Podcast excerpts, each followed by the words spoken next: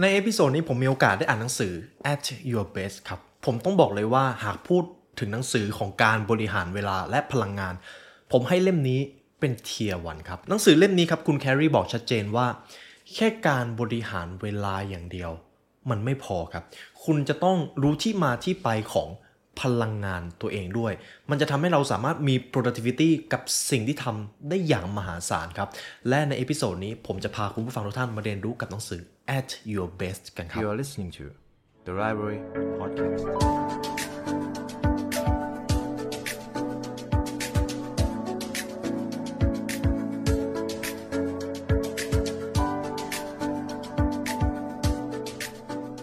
กุญแจที่จะคืนสมดุลและอำนาจ ควบคุม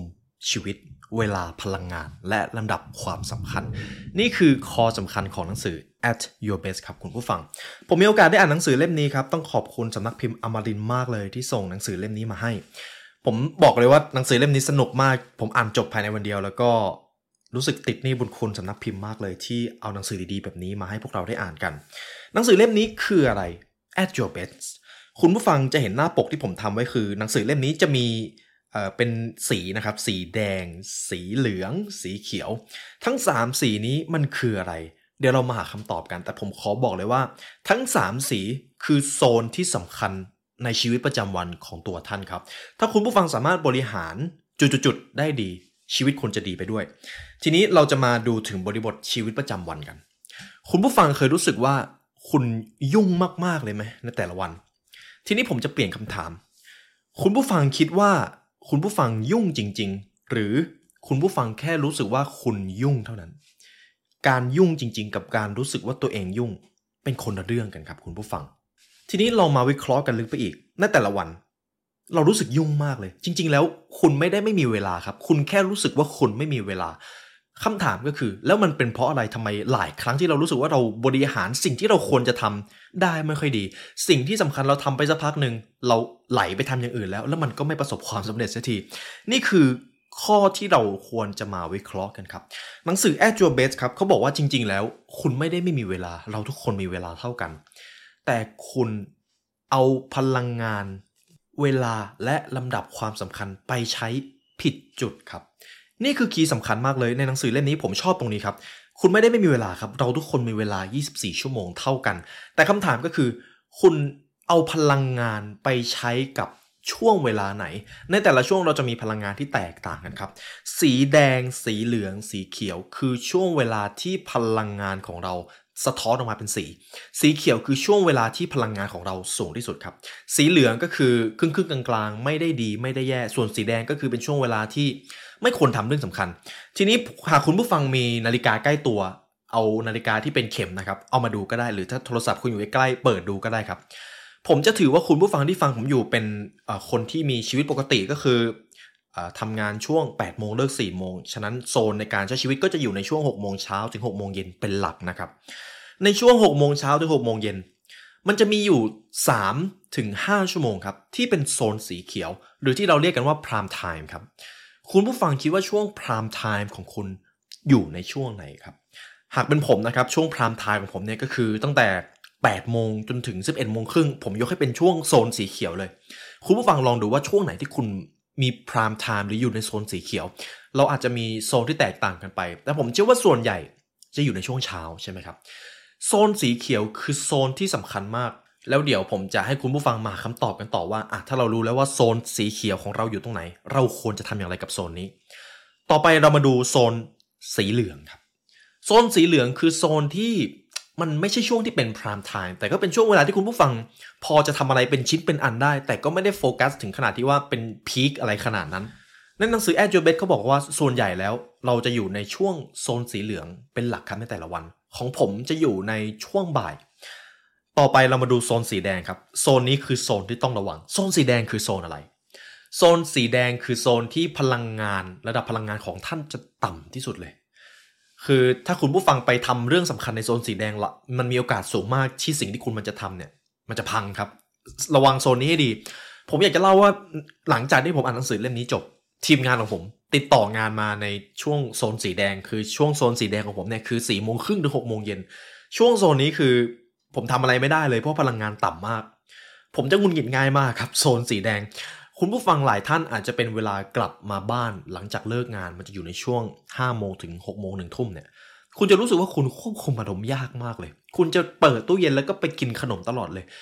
นั่นแหละครับคือโซนสีแดง ระวังโซนนั้นให้ดี อย่าตัดสินใจเรื่องสำคัญ และพยายามตระหนักอยู่เสมอว่า เมื่อคุณอยู่ในโซนสีแดง คุณมักจะทำอะไรแบบ autopilot โดยไม่รู้ตัว คุณอาจจะหุนหันพลันแล่นมากเลยในช่วงนั้น แล้วเราควรจะทำอย่างไร อะเดี๋ยวเรามาหาคำตอบกัน ผมอยากจะบอกว่าที่ผมพูดมาคือยังไม่ได้เปิดหนังสือเลยครับ เราจะมาเริ่มต้นหนังสือเล่มนี้กันเลย คุณ Carey Nieuwhof ครับเป็นอดีตทนายความผู้เขียนหนังสือขายดีเกี่ยวกับการเป็นผู้นำเป็นนักจัดรายการพอดแคสต์ด้วย และผมรู้สึกโชคดีมากจริง ๆ ที่มีโอกาสได้อ่านหนังสือ at your best ครับ และเราจะมาเข้าเรื่องกัน คุณผู้ฟังเคยรู้สึกหรือเคยตั้งคำถามแบบนี้กับตัวเองหรือเปล่า คุณทำงานได้ ไม่ค่อยเต็มที่ในแต่ละวัน พอคุณผู้ฟังเริ่มจะทำงาน รู้ตัวอีกทีคุณหมดพลังไปกับสิ่งที่มันถาโถมเข้ามา และไม่สามารถจัดการได้ คุณอาจจะวางแผนไว้แล้วว่าวันนี้คุณจะทำอะไร แต่สักพักหนึ่งก็จะมีเพื่อนร่วมงานมาเคาะประตู แล้วก็ขอความช่วยเหลือขอความคิดเห็น เอางานบางอย่างที่คุณเองก็ไม่ได้อยากทำแต่คุณปฏิเสธไม่เป็น และคุณก็รู้สึกว่าคุณหมดพลังงานไปกับสิ่งเหล่านั้น คุณผู้ฟังเคยรู้สึกแบบนี้ไหมครับหรือคุณผู้ฟังมีความฝัน คุณผู้ฟังรู้แหละว่าอีก 5 ปี 10 ปีต่อจากนี้ คุณอยากจะไปอยู่ตรงไหน แต่สิ่งที่รู้สึกก็คือ โอ้โห แค่ใช้ชีวิตแต่ละวันเนี่ย มันก็ยากแล้วนะ คุณก็เลยผัดวันประกันพรุ่งความฝันหรือเป้าหมายสำคัญของชีวิต ไปไว้วันอื่นก่อน และคำถามก็คือ วันนั้นเมื่อไหร่มันจะมาถึงครับ บางทีมันอาจจะมาไม่ถึงเลยก็ได้ แล้วคุณผู้ฟังเชื่อไหมครับว่าเคสตัดดี้ที่ผมพูดไปเมื่อกี้เลย เกิดขึ้นกับคน 90%โดยเฉพาะคนทำงานครับคำถามก็คือทำไมการทำงานที่ควรจะเป็นสิ่งที่เติมเต็มจิตวิญญาณของเรา กลับกลายเป็นสิ่งที่ทำให้เราเบิร์นเอาท์ หมดไฟ รู้สึกหมดพลังในการใช้ชีวิต ทั้งที่วันแรกที่เราเข้ามาทำงาน เรารู้สึกมีพลังมากเลย คุณผู้ฟังยังจำความรู้สึกตอนที่คุณผู้ฟังเข้าไปทำงานวันแรกได้ไหมครับคุณตื่นเต้นไหมครับ คุณตื่นแต่เช้าคุณเก็บที่นอนคุณดูแลทรงผมดูแลเสื้อผ้าอย่างดี แต่พอเวลาผ่านไป คุณเริ่มรู้สึกว่า คุณไม่อยากเก็บที่นอน คุณเริ่มตื่นสาย คุณเริ่มไม่อยากไปออกกำลังกาย คุณเริ่มไม่ค่อยดูแลเครื่องแบบ ไม่ค่อยดูแลทรงผมของตัวเอง มันเกิดอะไรขึ้นครับ คุณผู้ฟังสงสัยหรือเปล่าทำไมคนส่วนใหญ่จึงนึกเสียใจภายหลังกับชีวิตและการงานที่ตนอุตสาห์แผ้วถางสร้างทำขึ้นมา เราจะมาหาคำตอบตรงนี้กันครับ หากให้ผมเอาบทเรียนจากหนังสือเล่มนี้ครับ คุณแครีเขาบอกว่า ใช่ครับทุกวันนี้หากเรารู้สึกว่าทำไมมันฟุ้งซ่านบ่อยมากเลย มันมีบางสิ่งบางอย่างประเดประดังเข้ามา คุณไม่ได้คิดไปเอง แต่ คุณต้องดูแลให้ดี คุณต้องตระหนักถึงสิ่งนี้ให้ดี หลายครั้งที่คุณปล่อยให้ตัวเองเนี่ยแหละ ไปเจอกับเหตุการณ์เหล่านั้นเอง สิ่งแรกที่เราจะมาพูดถึงคือเทคโนโลยีครับ การทำงานในทุกวันนี้แน่นอนเทคโนโลยี เริ่มเข้ามามีส่วนในการขับเคลื่อน เทคโนโลยีมีแต่จะทำให้เรื่องทั้งหมดยุ่งยากมากขึ้นในบางเวลาครับ เพราะอะไร ใช่ครับเทคโนโลยีทำให้การทำงานเนี่ยมันเร็วขึ้น แต่ในชีวิตประจำวันของเรา มนุษย์ สมองของมนุษย์วิวัฒนาการไม่เท่าทันเทคโนโลยีเท่าที่ควรครับ มันเลยกลายเป็นว่าเทคโนโลยีกลายเป็นนายของเราครับ เดี๋ยวผมจะอธิบายตัวนี้เพิ่มเติมนะครับ เมื่อก่อนคุณผู้ฟังต้องเดินทางไปทำงานใช่ไหมครับ แน่นอนในยุคก่อนเราทำงานแบบออฟไลน์ เราต้องไปทำงานที่โรงงาน แต่ตอนนี้เรามีสิ่งที่เรียกว่าอะไรครับ โทรศัพท์ครับ ที่ทำงานเลยเดินทางมาหาเราแทน เป็นของขวัญอันยอดเยี่ยมสำหรับมนุษย์บ้างานใช่ไหมครับ ซึ่งแน่นอนพอเทคโนโลยีเข้ามาอยู่ในชีวิตเรามากขึ้น แต่จะมีคนส่วนน้อยเท่านั้นที่สามารถจัดการเทคโนโลยีให้มีสมดุลในการใช้ได้ แต่คนส่วนใหญ่ครับ พอเทคโนโลยีเข้ามา notification ดังตลอดเวลา แค่เพียงแค่เปิดโทรศัพท์แจ้งเตือนก็มาแล้วข่าวสารก็มาแล้ว แล้วคุณผู้ฟังคิดดูว่า สมองและจิตใต้สำนึกของเราไม่สามารถคัดกรองเนื้อหาที่เข้ามาในชีวิตได้ ไม่ว่าเราจะเจออะไรจิตใต้สำนึกรับมาทั้งหมดครับ คุณใช้พลังงานอยู่นะครับ เพียงแค่การเปิดโทรศัพท์และดูข่าวคุณก็ใช้พลังงานคำถามก็คือ เจ้าพลังงานที่เราใช้ไปเนี่ย คุณผู้ฟังว่ามันมีประสิทธิภาพขนาดไหนครับสำหรับผมคือ ข่าวส่วนใหญ่เป็นข่าวที่ผมไม่ต้องรู้ด้วยซ้ำแน่นอนเราใช้พลังงานมัวซัวครับ ดังนั้นครับ หากคุณผู้ฟังรู้สึกว่าคุณอยากหลีกหนีจากงานอยากหนีจากชีวิตในตอนนี้ หรือชีวิตของคุณภายนอกดูเต็มไปด้วยการงานเต็มไปด้วยหน้าที่แต่ภายในกลับรู้สึกว่างเปล่า สิ่งแรกที่คุณต้องทำคือยอมรับครับ ว่านี่คือความจริงที่คุณกำลังเผชิญอยู่ ยอมรับว่าตอนนี้คุณอาจกำลังรู้สึกไม่พอใจกับบางมิติในชีวิต และคุณจะต้องลงมือแก้ไขตั้งแต่ตอนนี้ เราจะมาดูกันว่าแล้วเราต้องทำอย่างไร อย่างแรกที่คุณแครีเขาแนะนำก็คือ คุณต้องใช้ชีวิตเพื่อที่จะทำให้ตัวเองในวันพรุ่งนี้ก้าวหน้าครับ ใช้ชีวิตวันนี้ในแบบที่เอื้อให้เราก้าวหน้าในวันพรุ่งนี้ หรือพูดได้ในยะสำคัญหนึ่งก็คือ อย่าใช้ชีวิตไปวันๆครับ มันเหมือนจะสบายก็จริงครับ การใช้ชีวิตไปตามออโต้พายロไม่ต้องตัดสินใจอะไรเยอะ แต่เชื่อเถอะครับนั่นแหละครับคือเหตุผลที่คุณรู้สึกว่างเปล่าในชีวิตของตัวเอง คุณจะรู้สึกยุ่งด้วยเพราะคุณไม่รู้ว่าวันพรุ่งนี้คุณจะทำอะไร คุณก็จะรับทุกอย่างที่มันเข้ามาอย่างที่ผมได้บอกไปในตอนแรก คุณจะต้องใช้ชีวิตเพื่อที่จะทำให้ตัวเองก้าวหน้าในวันพรุ่งนี้อย่างน้อย 1%ก็ยังดีครับ แล้วเราต้องทำอย่างไรล่ะ คุณแครี่ครับเขาบอกว่า หากเราฟังคำแนะนำซึ่งออกแบบมาเพื่อช่วยเหลือคนที่หนักใจและเครียด หลายครั้งเราจะได้รับการนำเสนออาจจะเป็นนอนหลับให้พอ ออกกำลังกายเป็นประจำถนอมรักษาความสัมพันธ์ที่ดี หนึ่งในคนที่ชอบแนะนำบทเรียนเหล่านี้คือผมเองเนี่ยแหละครับ คุณแครีเขาบอกว่าทั้งหมดนี้มันเป็นคำแนะนำที่ถูกต้องแล้วครับ แต่มันมีปัญหาอยู่ไม่กี่อย่างก็คือ ประการแรกเรารู้ทั้งหมดแค่นั้นอยู่แล้ว คุณผู้ฟังรู้อยู่แล้วว่าคุณต้องออกกำลังกาย คุณจะต้องดูแลความสัมพันธ์ให้ดี เราต้องนอนได้พอ ผมเชื่อว่าคุณผู้ฟังรู้อยู่แล้ว แต่ปัญหาก็คือ หากนั่นคือทั้งหมดที่เราต้องทำหากเรารู้แล้วว่าเราต้องทำทำไมบางครั้งเราถึงไม่ทำปัญหามันอยู่ตรงนี้ครับ เหตุผลหลักๆเป็นเพราะเราไม่คิดว่ามันเป็นเรื่องที่เร่งด่วน เรารู้ว่ามันสำคัญแต่มันอาจจะไม่ได้เร่งด่วน ตอนนี้ผมมีสุขภาพดีอยู่ใช่ไหมครับ ผมอาจจะไม่ได้รู้สึกว่าผมจะต้องให้ความสำคัญขนาดนั้น แต่เมื่อถึงจุดที่เรามีสุขภาพที่เริ่มไม่ดีนั่นแหละครับ จุดนั้นคือจุดที่ไฟหล่นก้น มันเป็นเพราะว่ามัน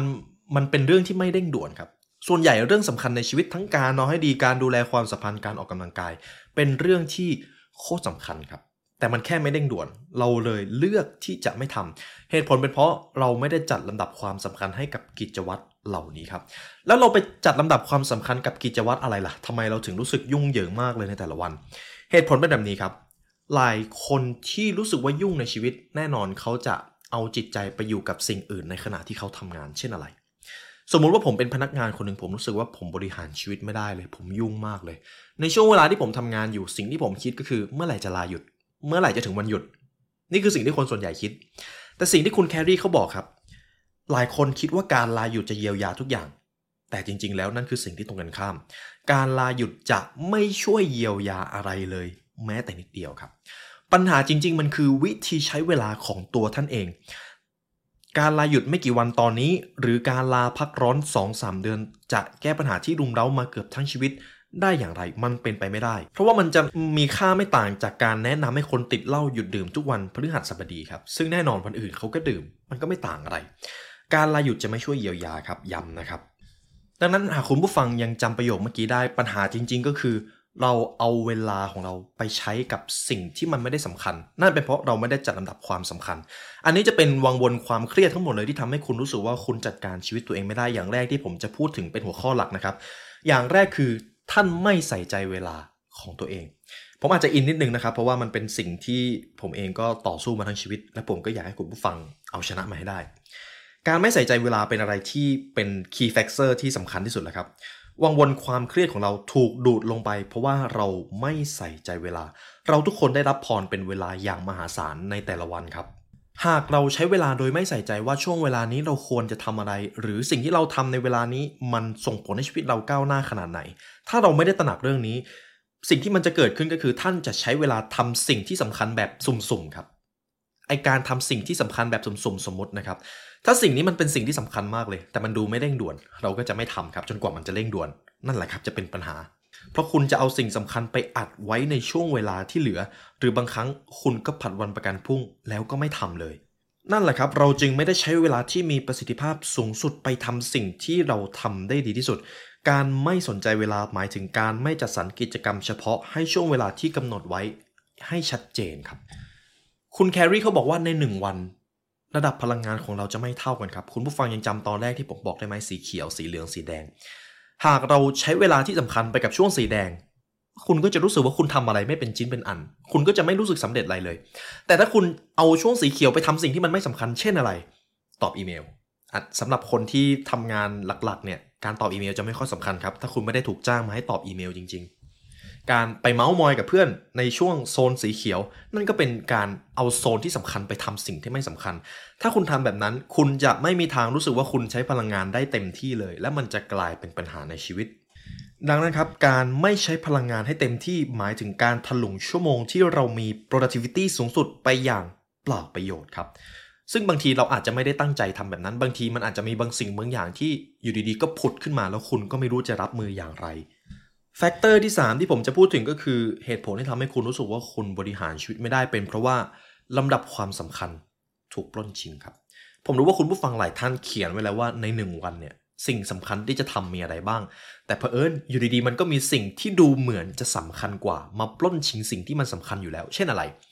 มีเพื่อนร่วมงานบางคนมาขอให้คุณผู้ฟังช่วยเหลือ อาจจะมีคนมาชวนไปงานปาร์ตี้ ทั้งที่คุณก็ไม่ได้อยากไป แต่คุณก็ไม่รู้จะปฏิเสธอย่างไร คุณก็เลยไปโดยที่ไม่อยากไป มันก็จะกลายเป็นปัญหาคุณเสียเวลาไปโดยเปล่าประโยชน์ นี่นะครับคือสิ่งที่สำคัญลำดับความสำคัญของคุณผู้ฟังจะถูกปล้นชิงง่ายมาก ถ้าคุณไม่มีจุดยืนในสิ่งที่สำคัญของตัวเอง ลำดับความสำคัญจะถูกปล้นชิงเมื่อเรายอมให้คนอื่นมากำหนดว่าอะไรคือสิ่งที่เราจะต้องทำให้ลุล่วงครับ วิธีแก้คืออะไร ต้องปฏิเสธให้เป็นครับ แน่นอนมันยากมันยากครับ แต่ต้องเรียนรู้ที่จะปฏิเสธให้เป็น เพราะคุณแครีครับเขาบอกว่าบ่อยครั้งที่ผู้คนไม่ตระหนักว่าตัวเองมีสิทธิ์ที่จะปฏิเสธ หรือต่อให้เข้าใจว่าการปฏิเสธเป็นเรื่องสำคัญ พวกเขาก็ไม่รู้จะปฏิเสธอย่างไรโดยไม่ไปตัดความสัมพันธ์ ซึ่งแน่นอนครับก่อนหน้านี้มีคุณครูท่านหนึ่งมาปรึกษากับผม เขาเป็นคนที่ขยันมากเลย แต่ปัญหาก็คือเขาเป็นคนปฏิเสธไม่ได้ครับ แล้วการปฏิเสธไม่ได้ เกือบจะทำให้ครูคนนี้เป็นซึมเศร้าครับ ผมก็เลยบอกว่า เราต้องเรียนรู้ที่จะปฏิเสธ ปฏิเสธอย่างไรก็ได้ แน่นอนมันเป็นเรื่องยากแต่ศิลปะในการปฏิเสธก็คือ ถ้าคุณให้เวลาของคนอื่นสำคัญกว่าเวลาของตัวเอง คุณคิดว่ามันเป็นเรื่องสมเหตุสมเหตุสมผลหรือเปล่า เพราะท้ายที่สุดแล้วเวลาที่มันสำคัญที่สุดมันคือเวลาของเรา เราต้องเป็นคนกำหนดสิว่า สิ่งที่สำคัญที่เราจะให้เป็น first prioritize คืออะไร แล้วเราจะต้องมีจุดยืนในจุดนั้น เอาละครับคุณผู้ฟังทั้งหมดที่ผมพูดไปก่อนหน้านี้ แค่ส่วนแรกนะครับ เป็นส่วนที่ผมเอาปัญหาที่คุณผู้ฟังเจอมาแผ่ขยายเห็นชัดเจนมากขึ้น คุณผู้ฟังน่าจะเริ่มตระหนักแล้วว่า ตอนนี้ที่เราเริ่มรู้สึกยุ่งในแต่ละวัน จริง ๆ มันมีบางสิ่งบางอย่างที่เรามองข้ามไป เอาละครับ หลังจากนี้เราจะมาดูวิธีแก้ปัญหากัน บทที่ 2 ครับ ใส่ใจเวลาของท่านเอง นี่คือสิ่งแรกที่คุณแครีบอกว่าเป็นหนทางแรกที่คุณควรตระหนักมากที่สุดในการแก้ปัญหาความยุ่งเหยิงในชีวิต อย่างแรกสิ่งหนึ่งที่คุณต้องยอมรับก็คือ เรามีเวลาครับ ไม่มีใครในโลกนี้ไม่มีเวลาครับ ไม่มีเลย ทีนี้ผมก็จะถามคุณผู้ฟังว่าคุณผู้ฟังล่าสุดที่คุณพูดว่าไม่มีเวลาคือเมื่อไหร่ครับ หากคุณยังจำได้ว่าล่าสุดที่คุณพูดว่าคุณไม่มีเวลาเนี่ย หากคุณยังจำช่วงเวลานั้นได้ แสดงว่ามันเริ่มมีปัญหาที่เราจะต้องมาแก้ไข เพราะว่าผมเองจำไม่ได้แล้วว่าล่าสุดที่ผมพูดว่าไม่มีเวลาเนี่ยคือเมื่อไหร่ ผมอยากจะสารภาพอย่างหนึ่งก็คือ คนใกล้ตัวผมเนี่ย ใครก็ตามที่บอกว่าไม่มีเวลากับไม่มีเงินเนี่ย ผมโกรธนะครับ ผมผมรู้สึกโกรธนะครับ แต่แต่ต้องสนิทกับผมจริงๆผมถึงจะรู้สึกแบบนั้น เพราะว่าเราทุกคนมีเวลา การที่เราบอกว่าไม่มีเวลามันหมายความว่า นอกจากคุณจะไม่บริหารเวลาของตัวเองแล้ว คุณยังไปโทษสิ่งอื่นทำที่ทำให้คุณไม่มีเวลา มันจึงเป็นเรื่องที่ผมรับไม่ค่อยได้ครับสำหรับสิ่งนี้ ดังนั้นเรามีเวลาครับมาดูกันว่าคุณแครี่เขาได้ถ่ายทอดเรื่องราวอะไรมาในหนังสือเล่มนี้ ในหนึ่งวันครับ เราทุกคนมีเวลาเท่ากัน ต่อให้คุณจะเป็นคนที่มีฐานะขนาดไหนก็ตามแต่เราทุกคนมีเวลาเท่ากัน นั่นก็คือ 24 ชั่วโมงใช่ไหมครับ นั่นคือความมั่งคั่งที่ดีที่สุดในชีวิตครับ เรามีเวลาเยอะมาก เวลาเป็นสิ่งที่ไม่แบ่งแยก เวลาเป็นสิ่งที่เท่าเทียม คนที่มีผลิตภาพสูงที่สุดในโลกมีเวลาเท่ากัน นั่นหมายความว่ายังมีบางคนที่บริหารจัดการเวลาได้อย่างน่าเหลือเชื่อครับ และเหตุผลหลักๆที่ทำให้ผู้คนชอบใช้คำว่าไม่มีเวลาอย่างแรกเป็นเพราะว่า พวกเขาใช้เวลาส่วนใหญ่ไปกับสิ่งที่มีความสำคัญ น้อยที่สุดครับ และใช้เวลาน้อยที่สุดไปกับเรื่องที่สำคัญที่สุด แน่นอนเราไม่เคยมีเจตนาที่จะทำแบบนั้น แต่เหตุการณ์แบบนี้มักจะเกิดขึ้น ดังนั้นคุณมีเวลาครับ แต่คุณไม่ได้ใช้มัน หรือคุณใช้มันได้ไม่ดีพอ ซึ่งมันก็ไม่ต่างจากการที่เรามีเงิน แต่เรารู้สึกว่าเราเป็นคนถังแตก นั่นแหละครับ คือความมั่งคั่งที่คุณมองไม่เห็น ทีนี้คุณผู้ฟังน่าจะเริ่มสนใจแล้วว่า เอา้าแล้วเราจะต้องบริหารเวลาอย่างไร คุณแคร์รี่เขาบอกว่าการจัดการเวลาโดยทั่วไปช่วยให้เรามีประสิทธิภาพมากขึ้นได้ การมี first priority การรู้ว่าอะไรคือสิ่งสำคัญ เป็นเป็นเรื่องที่ดี แต่มันไม่พอครับ มันไม่พอ มันยังไม่ทำให้เกิดประสิทธิผลในระยะยาว สุดท้ายคุณจะล้มเหลวเพราะข้อจำกัดพื้นฐานนั่นก็คือ คุณจะรู้สึกไร้เรี่ยวแรงเมื่อต้องจัดการเวลาครับ หรือให้ผมพูดอีกอย่างหนึ่งก็คือ เพียงแค่การจัดการเวลาอย่างเดียวมันไม่พอ เพียงแค่การรู้ว่าช่วงเวลาไหนคุณจะทำอะไร มันยังไม่พอครับ แล้วมันต้องมีอะไรต่อละ่ะเดี๋ยวผมจะอธิบายในภายหลัง สิ่งแรกที่คุณแครี่อยากให้คุณยอมรับ ผมอยากให้คุณผู้ฟังยอมรับจริง ๆ เลยก็คือ เริ่มต้นด้วยการบอกความจริงกับตัวเองครับกำจัดข้ออ้างทั้งหมดเลย คุณมีเวลาแต่บางครั้งคุณแค่ไม่ได้ใช้ คุณมีโอกาสทำบางสิ่งบางอย่างให้สำเร็จ แต่คุณแค่ไม่ได้ทำคุณมีโอกาสทำให้มันเสร็จได้ แต่คุณไม่ทำ คุณทำได้ แต่คุณแค่ตัดสินใจเลือกที่จะไม่ทำคุณเลือกที่จะไม่ไปพบตามนัดบางครั้ง เราอาจจะเลือกไม่ไปออกกำลังกาย ในโลกนี้ไม่มีการที่เราไม่มีเวลาออกกำลังกายครับเรามีครับ แต่เราแค่เลือกที่จะไม่ไป หากคุณผู้ฟังมีข้อใดข้อหนึ่งที่ผมพูดไปก่อนหน้านี้ ใช่ครับคุณเริ่มยอมรับแล้ว แล้วเราก็จะยอมรับความจริงข้อนี้ มันเป็นความซื่อสัตย์อย่างแรกที่ค่อนข้างโหดร้ายครับคุณแครี่เองเขาก็บอกว่าความจริงเป็นเพื่อนที่ดีครับเพราะถึงอย่างไรในบรรดาคำโกหกที่เราพูดออกไป การโกหกตัวเองคือสิ่งที่ร้ายแรงที่สุด โดยเฉพาะการโกหกว่าเราไม่มีเวลา ทีนี้ครับคุณผู้ฟังจะเริ่มตระหนักแล้วว่า จริง ๆ แล้วเนี่ยเรามีเวลานะ แต่หลายครั้งเราแค่ผัดผ่อน ผมจะมีกราฟกราฟหนึ่งในหนังสือเล่มนี้ ผมอาจจะไม่ได้เอาลงในภาพนะครับ เพราะว่าอันนี้เป็นภาพนิ่ง ผมจะให้คุณผู้ฟังลองคิดถึงตารางตารางหนึ่งหัวข้อรายการในฝัน ในช่องตารางแรกครับ คือสิ่งที่คุณอยากจะเอาเวลาไปทำให้มากขึ้น และช่องที่ 2 ก็คือ เจ้าสิ่งที่คุณจะทำเนี่ยมันต้องใช้เวลากี่ชั่วโมงใน 1 วันครับ คุณผู้ฟังหากมีกระดาษกับปากกาอยู่ใกล้เอามาเขียนได้เลยครับ อะไรคือสิ่งที่ท่านอยากจะทำให้มากขึ้น ผมเชื่อว่าช้อยแรกๆอาจจะเป็นออกกำลังกาย นอนให้ดีขึ้น อ่านหนังสือให้มากขึ้น บางคนอาจจะใช้เวลากับความสัมพันธ์หรือครอบครัวให้มากขึ้น แล้วลอง list ต่อว่า สิ่งเหล่านั้นมันควรจะได้เวลาไปเท่าไหร่ใน 1 วันครับ หรือจะเป็นสเกลสัปดาห์ก็ได้ เขียนแค่นี้ก่อนครับ เขียนแค่นี้ก่อนแล้วก็เก็บไว้ให้ดีนะครับ ลองนั่งคิดกับตัวเองดู อะไรคือสิ่งที่ท่านอยากทำในส่วนต่อไปที่ผมจะมาพูดถึงครับ ส่วนแรกคุณผู้ฟังรู้แล้วว่าอยากจะใช้เวลาไปกับสิ่งไหน และเรารู้แน่ๆว่าเรามีเวลา ในส่วนต่อไปเราจะพูดถึงพลังงานครับ พลังงานชีวิตครับ แน่นอนเวลาพลังงานลำดับความสำคัญคือคีย์ของหนังสือเล่มนี้ พลังงานในชีวิตมันเป็นแบบไหน แล้วเราต้องบริหารอย่างไร พลังงานในแต่ละวันมันเท่ากันหรือลดหล่อนกันเยอะขนาดไหน ในโซนแรกครับ เราจะมาพูดถึงโซนสีเขียว โซนสีเขียวคือโซนที่เรามีพลังงานสูงที่สุด เป็นโซนที่เราจะต้องเอาไปทำเรื่องสำคัญ บทนี้ครับหาพื้นที่สีเขียวของตัวเองครับ บทนี้ผมจะพาคุณผู้ฟังมาหาพื้นที่สีเขียวอีกรอบหนึ่งครับ สิ่งแรกที่เป็นความจริงก็คือ ผมมั่นใจว่าคุณผู้ฟังจะรู้สึกแน่ๆว่าเราไม่ได้มีพลังงานพร้อมที่สุดทุกเมื่อ เพราะว่าช่วงเช้าเราจะมีสมองปลอดโปร่งแต่ช่วงเย็นเราจะกลายเป็นเอ่อเจ้าทึมคนหนึ่งเลยก็ว่าได้ผมเองครับ เป็นคนนั้น หนังสือเล่มนี้ครับเขาบอกว่าแม้คนเราจะมีเวลาวันละ 24 ชั่วโมงเท่ากัน แต่ทุกชั่วโมงจะให้ความรู้สึกไม่เท่ากันครับ เราตื่นเต็มที่เมื่อประชุมตอน 10 โมงเช้า แต่พอบ่าย 2 โมง เราจะต้องเอาไม้จิ้มฟันมาถ่างตาตัวเองให้ตื่น ซึ่งสิ่งที่มันน่าสนใจคือตรงนี้ครับ Claire Diaz-Ortiz ครับผู้ทำงานในทวิตเตอร์ในช่วงก่อตั้งมีข้อสังเกตแบบเดียวกัน แม้แต่วิศวกรที่ฉลาดที่สุดใน Silicon Valley ก็ยังมีช่วงเวลาที่สร้างสรรค์หรือมีผลิตภาพสูงสุดเพียงแค่ 3 ชั่วโมงต่อวันครับ ถ้าคุณผู้ฟังยังจำหนังสือ Deep Work ของเขา Newport ได้ เขาได้บอกเลยว่า ช่วงเวลาที่เราสามารถจดจ่อหรือโฟกัสจนถึงจุดพีคในความสามารถของเราเนี่ยในหนึ่งวันมันมีแค่ 3 ชั่วโมงเท่านั้น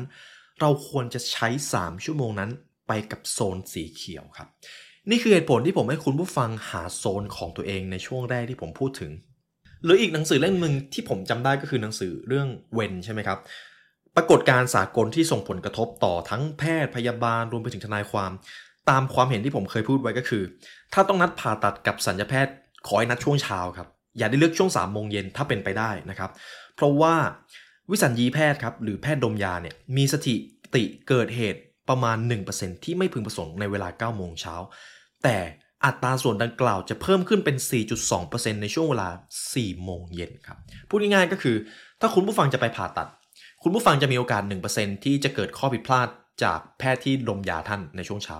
แต่คุณผู้ฟังจะเจอ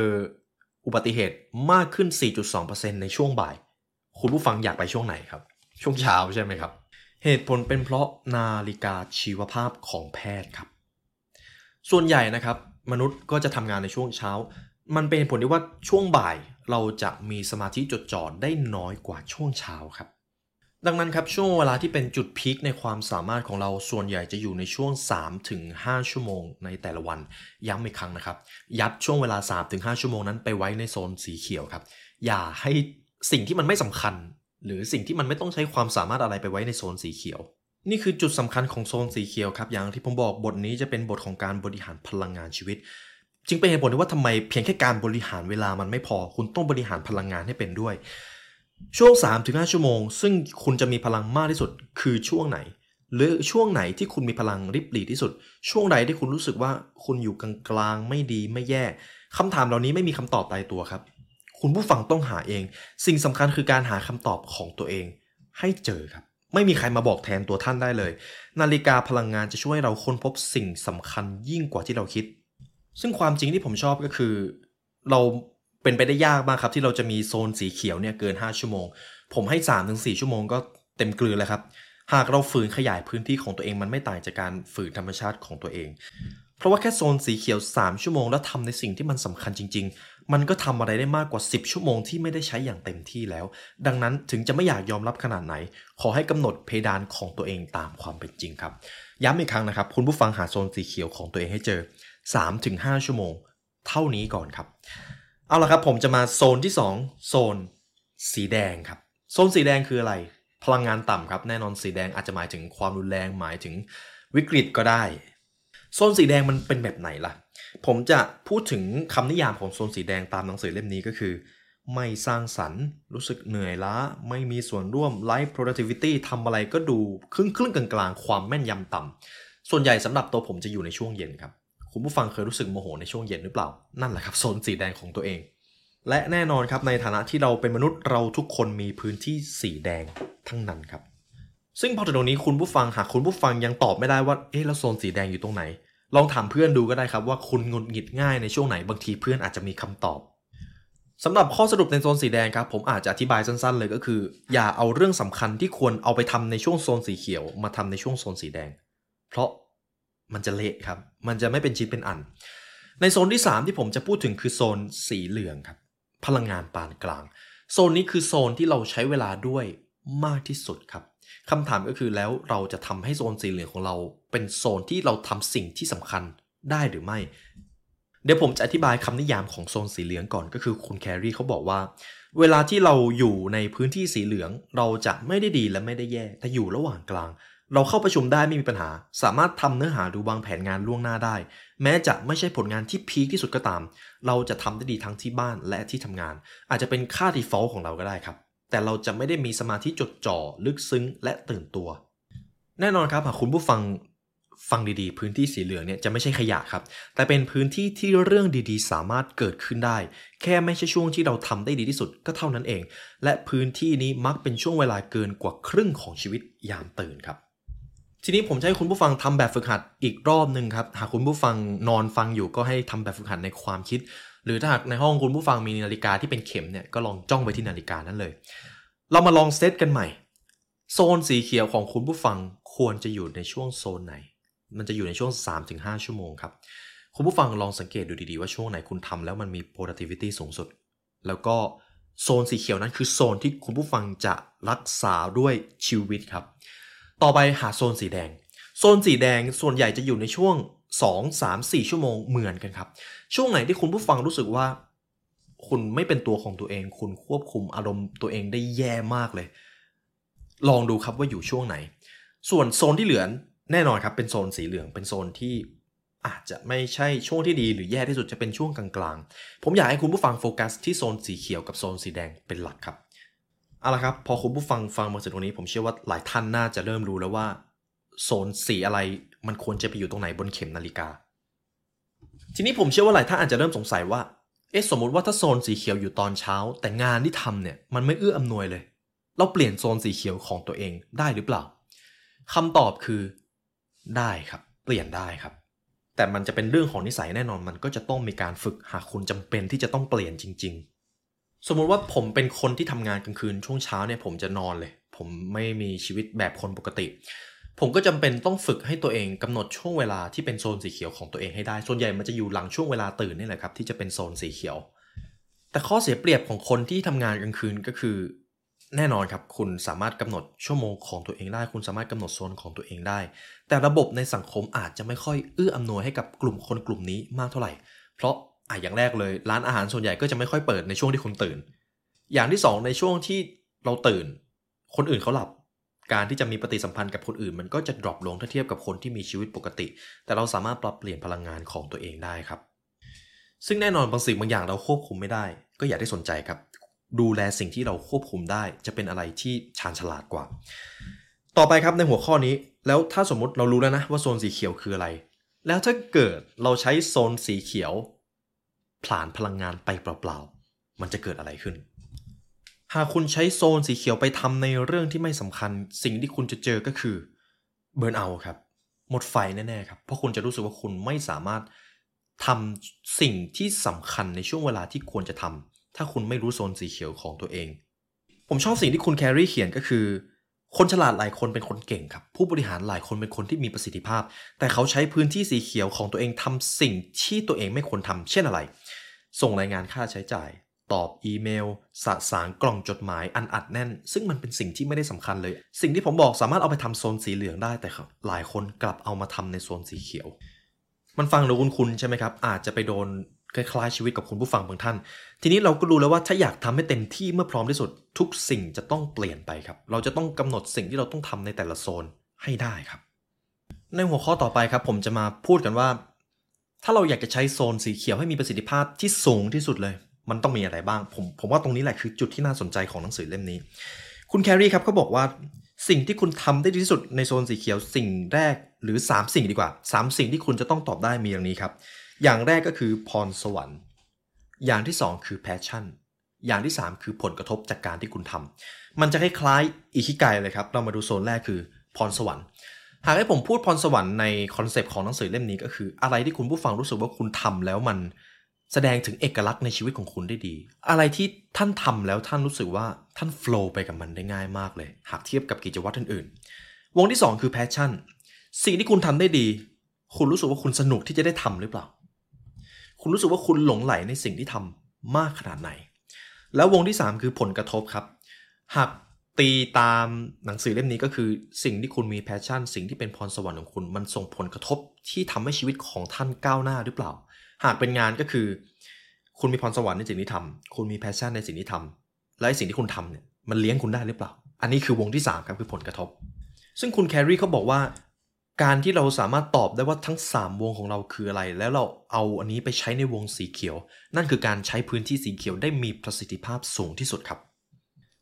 อย่างแรกคือพรสวรรค์ลองตอบดูว่ามีอะไรที่คุณผู้ฟังรู้สึกว่ามันเป็นเรื่องยากหรือเป็นเรื่องซับซ้อนสำหรับคนอื่นๆ แต่คุณทำได้ดีมากเลย คุณมีความสามารถอะไรที่มักแสดงออกในสถานการณ์ต่างๆ ได้ง่ายกว่าคนอื่น อาจจะเป็นบางคนมีความสามารถในการพูดในที่สาธารณะ คือผมเองครับอันนี้ ผมเป็นคนหนึ่งที่มีพรสวรรค์ในการพูดในที่สาธารณะ แต่ต้องเป็นเรื่องที่มีสาระนะครับ ถ้าพูดเรื่องที่เอาตลกเนี่ยผมผมตกเลยอันนี้ แต่ถ้าพูดเรื่องที่เป็นเนื้อหา เป็นเนื้อหาสำคัญแล้วสามารถอธิบายคนเข้าใจได้ ผมอาจจะบอกได้ว่านี่คือพรสวรรค์ของผมตั้งแต่เด็ก ๆ เลยก็ว่าได้ ผมจึงหลงไหลในสิ่งนี้มาก อย่างที่ผมทำให้คุณผู้ฟังอยู่ในตอนนี้ อย่างที่สองคือ passion ครับ passion ของเราคือสิ่งที่เรามีใจรักที่จะทำคุณผู้ฟังอาจจะมี passion ในสิ่งใดก็ได้ครับ passion ไม่จำเป็นจะต้องเป็นสิ่งที่คุณมีพรสวรรค์อาจจะขยายออกไปนอกขอบเขตพรสวรรค์ก็ได้ครับ อะไรคือสิ่งที่ท่านทำแล้วรู้สึกว่าได้พลังงานกลับมา เป็นสิ่งที่ทำแล้วไม่เพียงรู้สึกชอบเท่านั้น แต่ยังสร้างพลังหรือความกระตือรือร้นให้ด้วย อันที่ 3 ก็คือผลกระทบครับ แน่นอนอย่างที่ผมอธิบายไปก่อนหน้านี้ สิ่งที่คุณทำมันเลี้ยงคุณได้หรือเปล่า คุณได้เงินจากสิ่งนั้นหรือเปล่า ส่วนใหญ่แล้วก็จะเกี่ยวข้องกับงานที่ท่านทำใช่ไหมครับ ดังนั้นสุดท้ายนี้ก็ตามนี้เลยครับ พรสวรรค์บวก passion บวกผลกระทบจากสิ่งที่ทำเท่ากับการใช้พื้นที่สีเขียวอย่างมีประสิทธิภาพสูงที่สุด หากถามความคิดเห็นส่วนตัวผมว่านี่คือ key ที่สำคัญที่สุดแล้วในการที่จะทำให้เราเอาชนะความรู้สึก burnout ความรู้สึกหมดไฟ นี่คือคีย์ที่ดีที่สุดแล้ว เพราะคนส่วนใหญ่ปล่อยให้วันคืนเคลื่อนลอยไปครับ ส่งผลให้เกิดความผิดหวังความตึงเครียดรู้สึกว่าทำอะไรแล้วมันไม่เป็นชิ้นเป็นอัน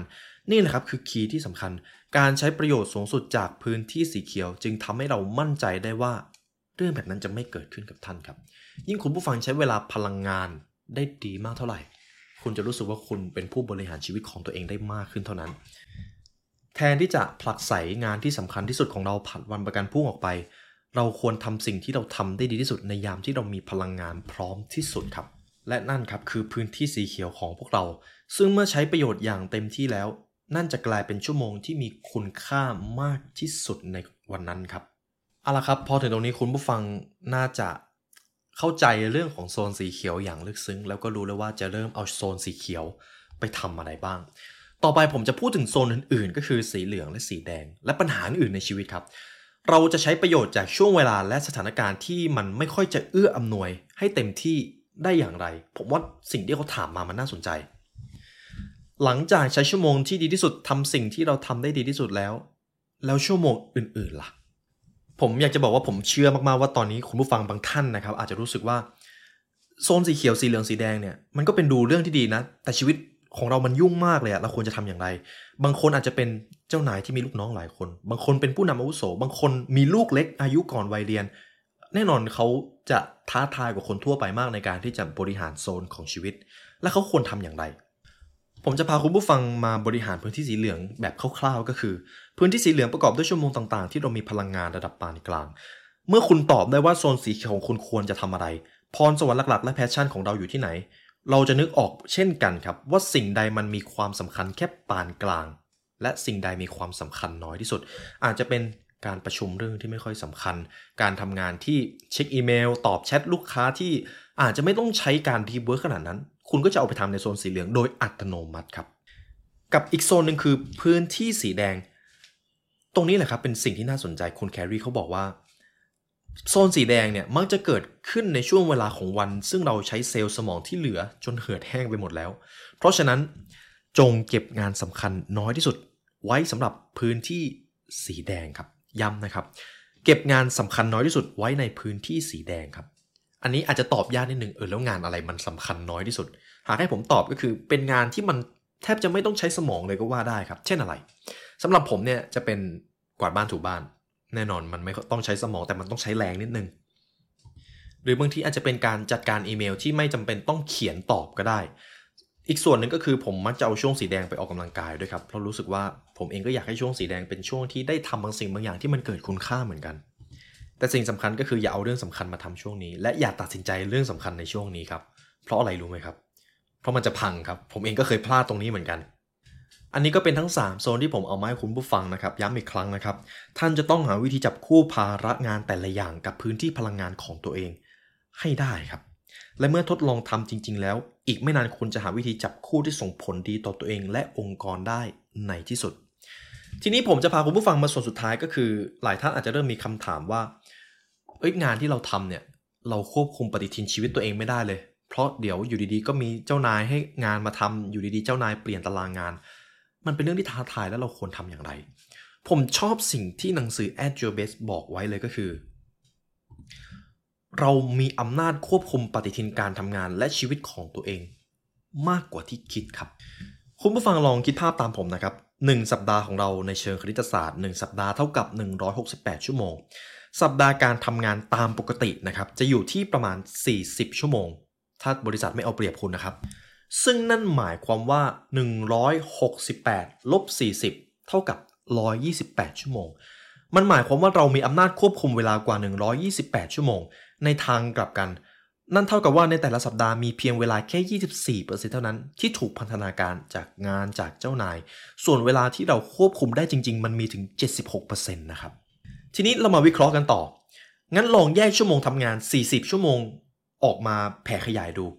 พนักงานออฟฟิศส่วนใหญ่ครับจากงานวิจัยพบว่าการประชุมและภาระงานที่กำหนดเวลาตายตัวมีอยู่แค่ 10 ถึง 20 ชั่วโมงต่อสัปดาห์ คุณแครี่เองก็มีโอกาสได้ขอให้ผู้นำหลายพันคนครับเจาะลึกชั่วโมงการทำงานของตัวเอง ส่วนใหญ่เขาจะอึ้งครับ เพราะอะไรรู้ไหมครับ เพราะพอเขาแผ่ขยายเวลาของตัวเองมาดูเขาจะพบว่า มันมีการประชุมและกำหนดนัดหมายเพียงแค่10ถึง12 ชั่วโมงเท่านั้นที่พวกเขาต้องเข้าร่วมในแต่ละสัปดาห์ และถ้ามันเป็นแบบนั้นนั่นหมายความว่าเวลาทำงานส่วนใหญ่ของมนุษย์ในแต่ละสัปดาห์เป็นสิ่งที่ควบคุมได้ ต่อให้ท่านจะมีกำหนดประชุมมีนัดหมายต่างๆ ที่หลีกเลี่ยงไม่ได้ มันก็เป็นเพียงแค่ 20 ชั่วโมงเองครับใน 1 สัปดาห์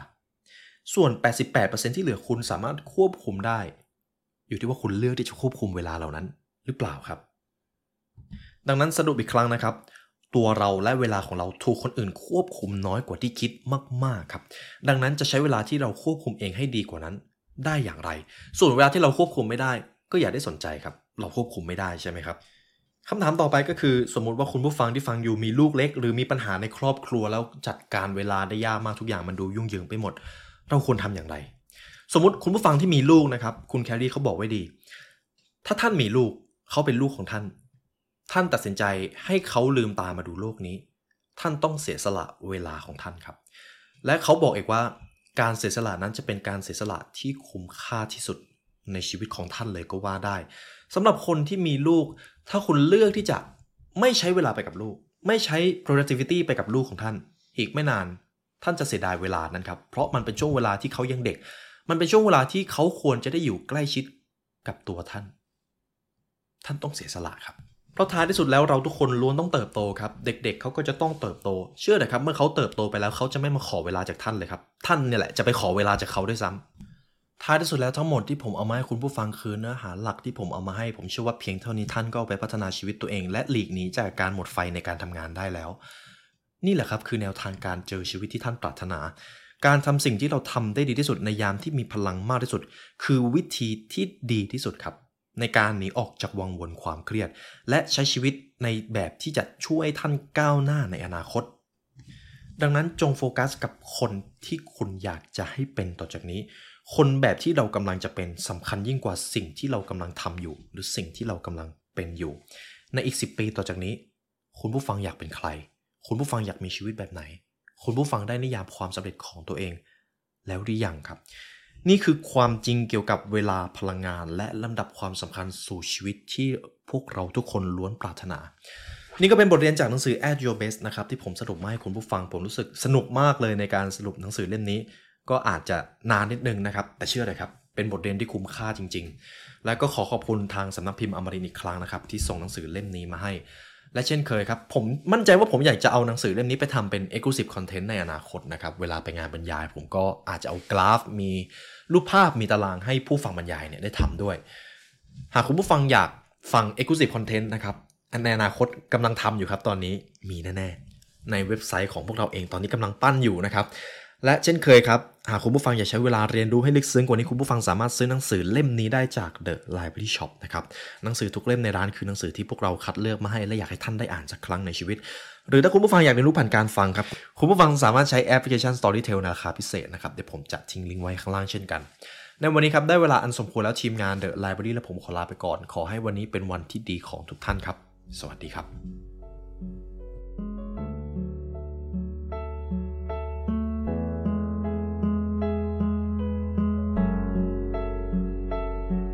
you